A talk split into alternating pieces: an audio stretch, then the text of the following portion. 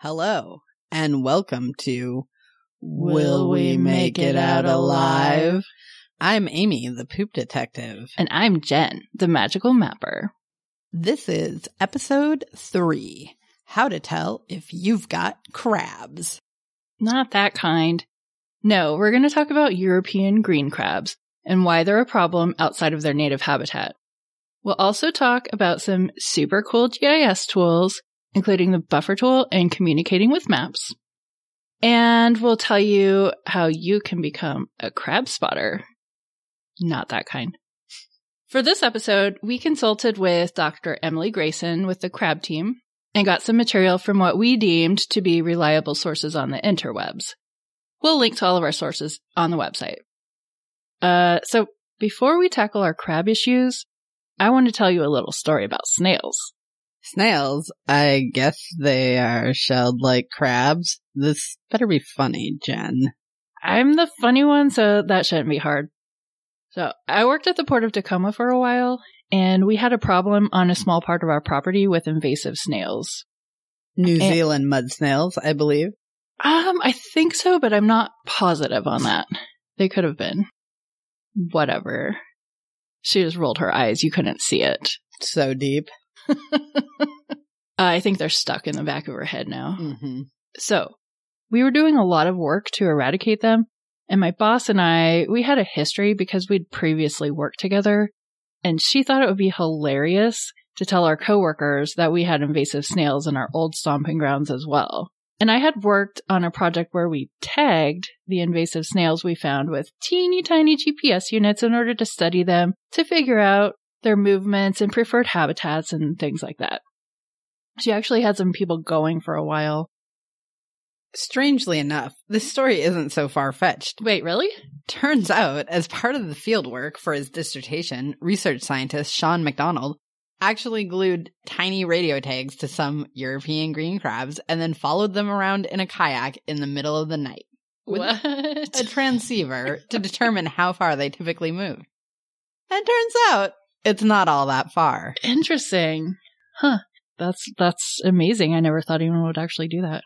However, green crabs have now been found at several locations throughout the Salish Sea. Dun, dun, dun. That's right. Today we're going to tell you a story about how Washington got crabs. Uh, do we really have to share the story about how it's we not got that crabs? kind, not that kind, Amy Cheese. European green crabs have been found in Washington's Salish Sea since 2016. Wait, what's a European green crab? Well, they're small crabs, normally about the size of rock crabs. Hmm, are they green? Well, not necessarily. And in fact, we have native crabs that can also be green. The European green crabs can really be about any color, so their name is a bit of a misnomer. And just to be clear, during this episode, when we say green crabs, we are not talking about whatever crab that's green in color. We're actually talking about these European green crabs. But one of the main ways to tell them apart from other crabs in the Pacific Northwest is that they have five spines on either side of their eyes. Those are like little pokey things. Yeah. So um, you can check out our website and we'll link to more information about how to identify them. So these green crab, the European green crab, were first found off of Westcott Bay, San Juan Island, and then in Padilla Bay. But how did they get here? They were initially found off the outer coast of Washington, where they were likely transported from the East Coast in seaweed used as packing material. Crabs are used as packing material for seaweed? No, no, no. Seaweed is sometimes used as packing material for either live bait or live seafood. And tiny baby green crab like to hang out in seaweed because it's a protective environment for them. Uh, unless apparently it gets harvested and they end up as packing material. That's true. Experts believe that European green crabs hitchhiked from the outer coast into the Strait of Juan de Fuca on bags of mussels used for biotoxin monitoring, which were placed in Sooke Basin, which is near Victoria, located on Vancouver Island. In the life cycle of the green crab, Once the baby crabs hatch from their eggs, they float in the open ocean as larvae and can be carried for miles by the currents. Did you say tiny baby green crabs? No, Because, I'm pretty sure I said crabs. oh, my bad. Whack fact a dose is a group of crabs, or a cast is also a group of crabs. Hmm. There's actually no consensus. I went to the interwebs even, and the interwebs said both things were accurate. Interesting. Once they plop down, And you said plop. yeah, I did, to an intertidal bay and molt, they tend to live in a relatively small area, tens of meters from a home site. Now, the floating babies don't usually make it all the way into the Salish Sea, but every once in a while, a few make it in. So, actually, perhaps a few floated into Washington from a dose near Vancouver Island. But just to be clear, these are all speculations on some level, and we don't Yeah. know with certainty exactly how the green crabs made it into Puget Sound. That's true. That's true. So, why should our cool cat friends care about getting crabs besides like the obvious reasons? Well, not that kind, but European green crabs are a cause of concern in the Salish Sea for a few reasons. They eat all sorts of our native species, including clams, oysters, mussels, marine worms, and small crustaceans, as well as other young crab and shellfish, and they're very good at hunting. Uh, whack fact, a group of cats is called a clouder, which is kind of like cats and chowder. Not really, but I like it. Cat chowder clouder. No! What are you gonna make?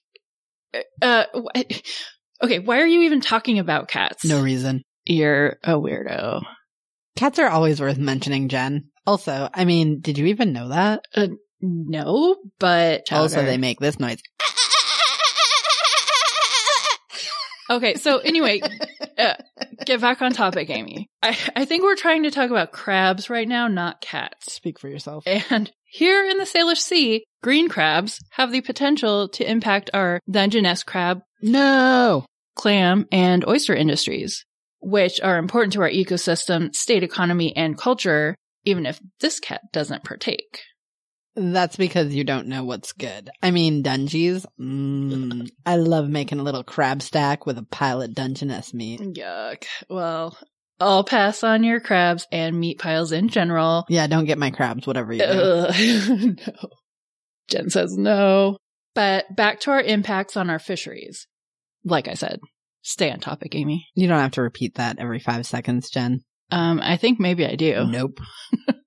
While commercial shellfish growers are allowed to place nets over their shellfish beds, which provides some protection from predators, wild shellfish, which are collected by recreational and tribal harvesters, are more vulnerable to becoming dinner for green crab. Hey, green crabs, don't eat our already stressed marine species. Right. In addition to affecting human livelihoods and dinner plates, green crab may outcompete local fish and birds for food. They're also known to mow down eelgrass beds, which are important for forage fish and water quality. Also, these crabs are an intermediate host to a marine worm that can harm local shorebirds. So basically, there's lots of ways these hardy and hungry crabs could cause the collapse of some of our unique ecosystems. Yeah, unfortunately. In other places, they've had devastating impacts on local species. And if the green crab makes itself at home in the Salish Sea, will our native species make it out alive? Dun, dun, dun. So how can our listeners catch their own crabs? If you think you found a green crab, don't pick it up. That's right. Because of misidentifications, the experts do not want the accidental slaughter or taking of native crabs. Aw. Instead, they'd just like you to take a picture of the crab, collect as much detailed information about where you found it, and pass that information on to Sea Grant, who will then put out a team of trained crab detectives on the case to try and find your crab and any others that might be hiding out in the area doing shady stuff. Super shady. To find out more about the crab team, we contacted Emily Grason, Dr. Crab expert. At least that's what I call her, although her PhD is much more complex than that. Yeah, I'm sure she'll appreciate you calling her that. She heads up the crab team at Sea Grant, and she told us more about the history of the program, providing great behind the scenes tidbits. Ooh, behind the scenes tidbits? Tell me more. I'm about to, because that's what I was born to do. Crab team started after European green crab were found in the Salish Sea, but up in Canadian waters. They were found just west of Victoria in Sooke Basin in 2012. There was concern that they may spread into Washington as well, so these forward thinking folks launched an early detection effort. Kind of like uh, being regularly tested for sexually transmitted infections. Yeah, exactly, Jen. Oh. And that's awesome because typically we don't even start looking for an invasive species until we find it and it's already well established in our environment. But the green crabs had this early detection program. Correct. The effort began as a partnership between Department of Fish and Wildlife and Sea Grant, which is housed at the University of Washington. The program basically has two goals to find out if and how quickly crabs are getting into the Salish Sea in Washington, and also to monitor pocket estuaries, which is where the green crab are most likely to have the greatest impact from an explosion. Ew. Whack fact. Pocket estuaries are just what they sound like. Little pouches along the shoreline where you can let your green crabs hang out in peace and eat away at the local environment. Wait, It- what? Uh, oh, oops. I mean, they're a small protected embayment within which there is too little wave action to form beaches. Snooze fest, but in reality, I love pocket estuaries. And seriously, in some areas of Salish Sea, we found that pocket estuaries are preferred 20 to 1 by Chinook salmon. as- Wozers. right? As places to hang out during their teen years on their way out to the wide open sea. So check out our blog post for more info and to find a pocket estuary near you. Hmm. In 2015, a pilot study was launched and Crab Team was born as a network of sites that were monitored by dedicated volunteers. Although at that point, they never really expected or hoped to find any crab in the Salish Sea. I mean, who really expects or hopes to find crabs? People who sleep around in the marine water. Okay, you can't see, but I'm rolling my eyes right now. Sounds about right. They began to find European green crabs, though, here in their traps in 2016, and at that point had to scramble to figure out what the next steps were going to be. They've been sorting it all out as they go and trying to do what they can with limited resources and not much certainty about the project's future. Hmm. You know, Emily had a great metaphor for their approach. In her words, it's kind of like coming home late and you're starving and you have to figure out how to feed yourself with what's already in the fridge. You've got to figure out how to do the most you can with what you have on hand. And maybe that's actually a metaphor for all conservation and management. Hmm. I'm going to call that the home late I'm starving meal. Hmm. Anywho, some of the spots they're monitoring are places we don't really know much about ecologically compared to other beach types. In fact, crab teams volunteers might be the only people who've really noted what native species are living in some of these places. Wow. I thought pretty much all places had been studied already. That's pretty surprising. Right? It's actually pretty impressive how much there is for us to still learn about our own backyards. Yeah.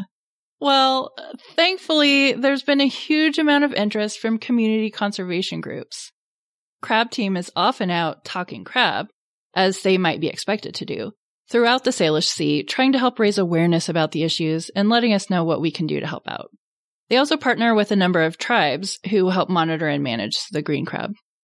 Emily and her crew of volunteers don't know for sure if they can manage to completely protect our shorelines from green crabs, but they're going to do their best to make sure that the green crabs in the Salish Sea do not make it out alive. Hmm. Well, now that they've been found here, the next steps are to have crews that can respond quickly when there's a sighting and place traps to collect the green crabs.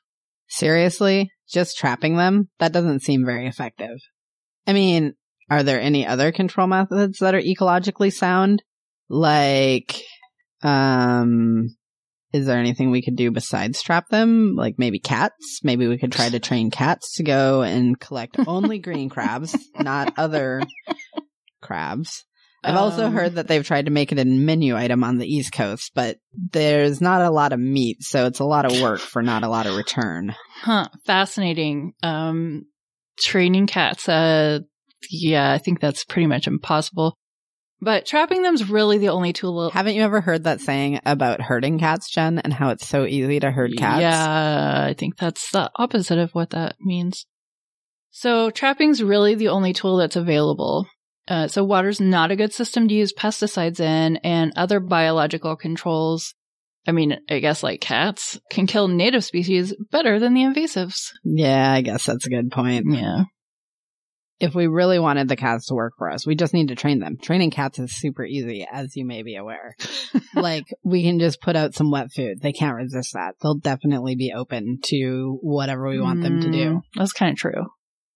However, without any help from cats, Crab Team currently monitors 54 sites from Drayton Harbor at the border with Canada down to Nisqually Reach near Olympia, and all the way out through the Straits of Juan de Fuca. Wow, that's that's a lot of ground to cover. Right? Uh, a lot of these sites are actually on public property, but some are on private or tribal lands where Crab Team has been granted permission to work. Hmm. Emily says that Crab Team is grateful that individuals and tribes have been willing to open their space to this work. And really, it's important for us all to try to protect these areas and identify where and how quickly the crabs are coming in so we can better manage Yeah. the threat. Yeah, that's that's great that they have so much Support. areas support in areas where where they can do their work. In addition to the volunteers, they have a team that includes a couple of other folks at Sea Grant and the UW who collaborate on the big picture stuff like funding, program priorities, and science questions. Ooh, do they have any cats? I don't think so. Well, they do do have a hugely helpful graduate student assistant who supports volunteers and manages data and communications for the project. Maybe they're a cat like us. Hmm. Yeah, maybe. So anyways, Emily's job is a bit of everything else. That includes recruiting, training, and deploying volunteers, managing and analyzing data, communicating about the program, consulting with agencies and tribes about management practices, and developing the science of their project. When it all boils down, she is supporting relationships and collaboration of all the people working on this project. That sounds like a big job. Right? Just a tiny, tiny job for one person. Right. The early detection program is only part of the overall management picture for the green crab. Yeah, but really at Sea Grant, they're in a unique place because as part of a university, they have access to really strong science resources. And they can more easily make sense of the situation and collaborate with all the different groups in order to make the home late, I'm starving meal. Yeah, and they're not part of an agency or attached to a specific place, so they can kind of be the crabby face to the public. Or, um, I mean, the public face of the green crab. Mm-hmm. Speaking of which, is there a green crab costume, I wonder? If Hmm. there's not, there should be. Uh, I'm starting to see a costume theme already emerge from this podcast endeavor. yeah, I'm not sure, but not everyone wants to wear a costume. But everyone wants to get crabs. No, Amy, none of us want to get these kind of crabs. Green crabs? Yeah, that actually any kind of crabs. Oh, okay. Uh, and I'm going to change the subject now. Boring. So, being the magical mapper, I want to dig a bit deeper into the data and analysis piece of Emily's job. Of course you do. But don't think that I don't love data too. Yeah, I know you do, so just be quiet and listen. So, back in the lab, Dr. Grason tries to determine spatial distribution, and she uses data and maps to try and determine if their trap placement is sufficient. Ooh, how does she do that? Well, one GIS tool that she uses is the buffer tool. Buffer tool. Buff, buffer tool. Um, you're singing again. So how does the buffer tool work? Well, once a crab sighting has been verified and traps are set, she inputs the coordinates of where the trap was placed into the GIS program and uses the buffer tool to create a 20 meter circular area around the trap. 20 meter circular, 20 meter circular. No, no, uh, no. Uh, uh. Apparently, we're being graced by Amy singing today. Woo! Since the European green crabs tend not to roam far from their home base during the summer months, she assumes that the traps are catching crabs located within 20 meters of each trap. In that case, getting an accurate location of the sightings must be kind of important. Because if the location is very far off, the traps would completely miss the crab's territory, right? Uh, that's right. And hey, you're listening. Good For job. once. Yeah, good job. For more information on the buffer tool, visit our website, outalivepodcast.com. Whack fact. House cats generally hate being thrown in the water. That's mean. And why are you talking about cats again? No reason, but seriously, they like hate it. Almost got my face scratched off before. Uh, I wonder why. Hashtag slag. So does Emily use maps as a communication tool? Well, of course, as everyone should. Uh, so she explains that maps are a good way to share stories and connect people with an environmental project because most people can look at a map and see themselves in it. So it's really a perfect way to get individuals to have an immediate experience with a really abstract, remote ecological threat. People see themselves in maps, like maps are mirrors or alternate realities or something. No. Uh, so for example, they may look at a map and think, oh, that's my backyard that could be impacted. No way do I want those crabs in my lagoon. Or I don't "What- want those crabs in my lagoon, that's for certain. Exactly. Get all itchy up in Uh-huh, there. Oh gosh. Or um, whoa, they found a green crab there. I was there two weeks ago. Well, you definitely want to get tested if you were there two weeks oh my ago. god, not that kind of crab, Amy. so their publicly available map is currently built on Google's My Maps. If you visit our website, we'll link to their map, which shows where green crab have been found and where the crab teams monitor. Yeah, they chose Google's platform because it's stable and free, easy to manipulate, and you can make the layers downloadable so people can actually access the data whenever and do whatever they want with it. Like to see where there's been a crab outbreak. Exactly. Wait, not that kind of crab, Amy. However, Um, don't swim in that water. yeah, however, they realize that Google's map is limited and a bit clunky. They're very interested in using an Esri story map to build a richer, more directed and spatially explicit Mm. experience Mm. for visitors to their website. crab watch. Yeah, people are doing some really cool things with story maps. Maybe one of our listeners would like to help them out. Ooh, maybe. Hmm. Internally, Emily is developing workflows to use GIS to see how well the program's working. And she wants to answer questions such as how many crabs are there in a given place? And how does that change over time and with different levels of trapping? So in an attempt to answer these questions, she's doing some spatial catch per unit mapping that will help the team make smarter database decisions on where to increase their trapping efforts. What was that? I wasn't listening. Ah, typical. Well, we'll go into this a little more on our website, but I hope to follow up with Emily in the future to see how everything's going. So, are any of you itching to get some crabs yet? No, no, no, no, no. Crab team is currently searching for volunteer observers. Yeah, um, actually, anyone who ever goes near salty water, What kind of salty water? uh, like ocean or like marine salty water, can help out by learning how to ID green crab and what to do if they find one. Sea Grant can't cover all 2,500 miles of shoreline 365 days a year, Really? right? Even if they had all the money in the world, they probably couldn't manage it. But they could really use everyone's help to keep a close eye when you're out visiting the shoreline. You can familiarize yourself with green crab identification, link on our website. Remember, if you think you've found a green crab, don't pick it up. Again, we don't want misidentification of native crabs that we want to grow big and strong so we can, in some cases, harvest and eat them. Aw, not all of us want to eat the cute little dungeons. Well, some of us do. Also, whack fact, it is illegal to be in possession of an invasive European green crab. Wait, it is? You know I'm a rule follower. I know. So instead, take a picture of the crab. Several pictures from different angles is helpful, especially focusing Hmm. on the spines, those little pokey things that are located on either side of their eyes, Huh, okay. and collect detailed location information yeah, GPS coordinates for a gold star.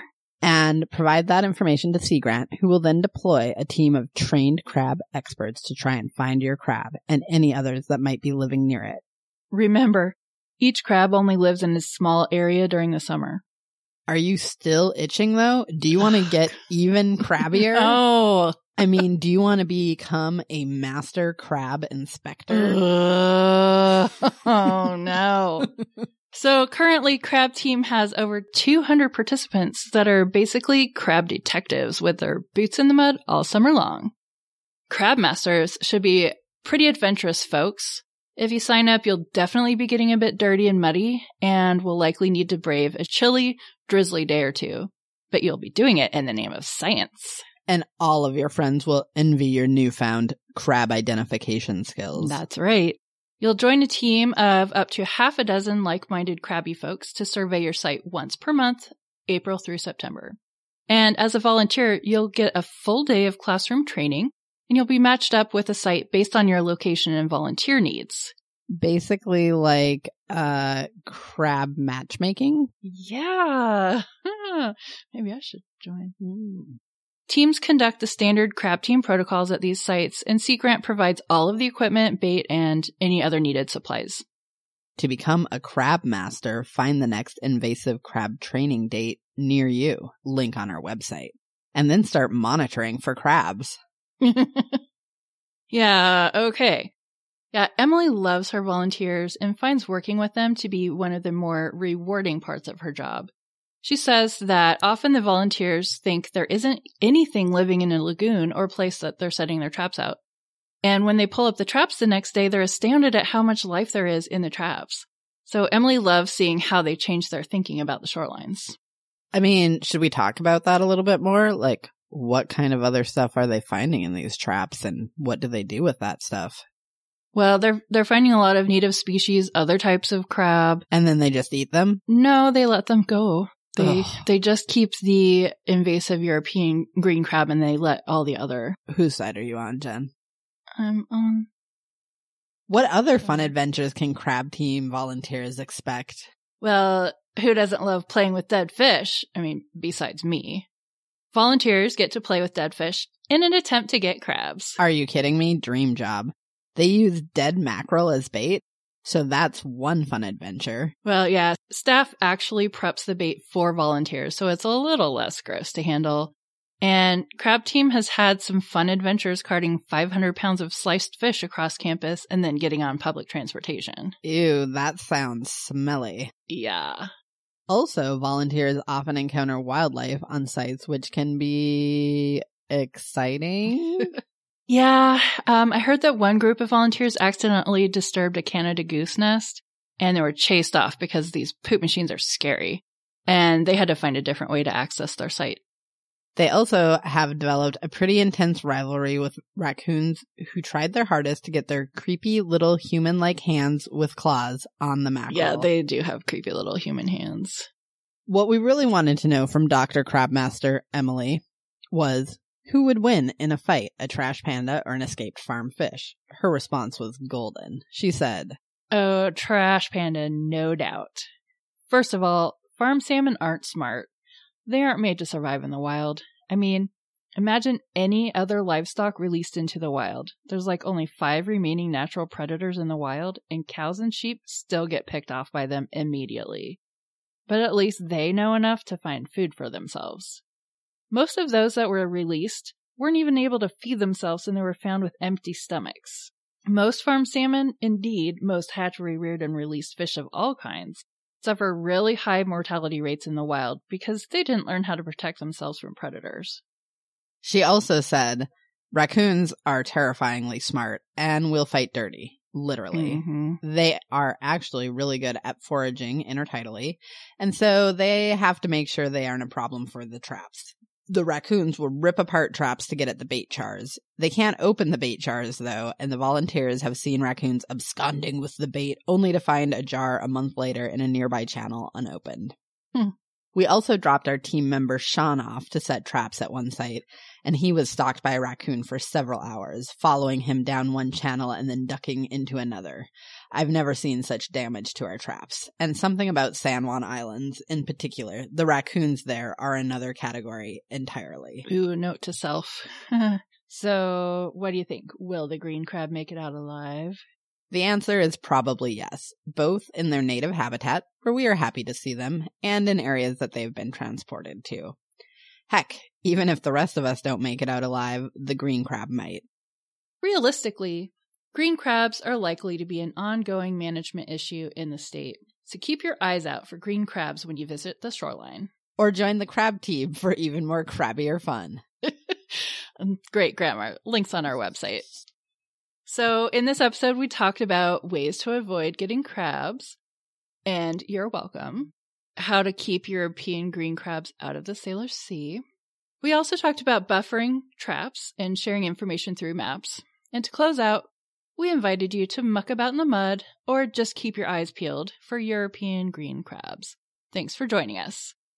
Please tune in next time for episode four, where we talk about how it's getting more bearable for cats to cross the road. I saw it with my very own eyes. You've cat to be kidding me. These puns are starting to get unbearable. Until next time. Will we make it out alive? If you liked this podcast, please subscribe on Apple Podcasts. We'd also really appreciate it if you'd rate us and leave a review. And don't forget to share this with everyone you know. Or at least people you think will enjoy this. Um, everyone will enjoy this. Uh, That's a good point. Poop detective out. Jen, the magical mapper, out. I'm out after her out though. Good night. Yeah, goodbye. Good night again. Why do you always have to get the last word in? Because.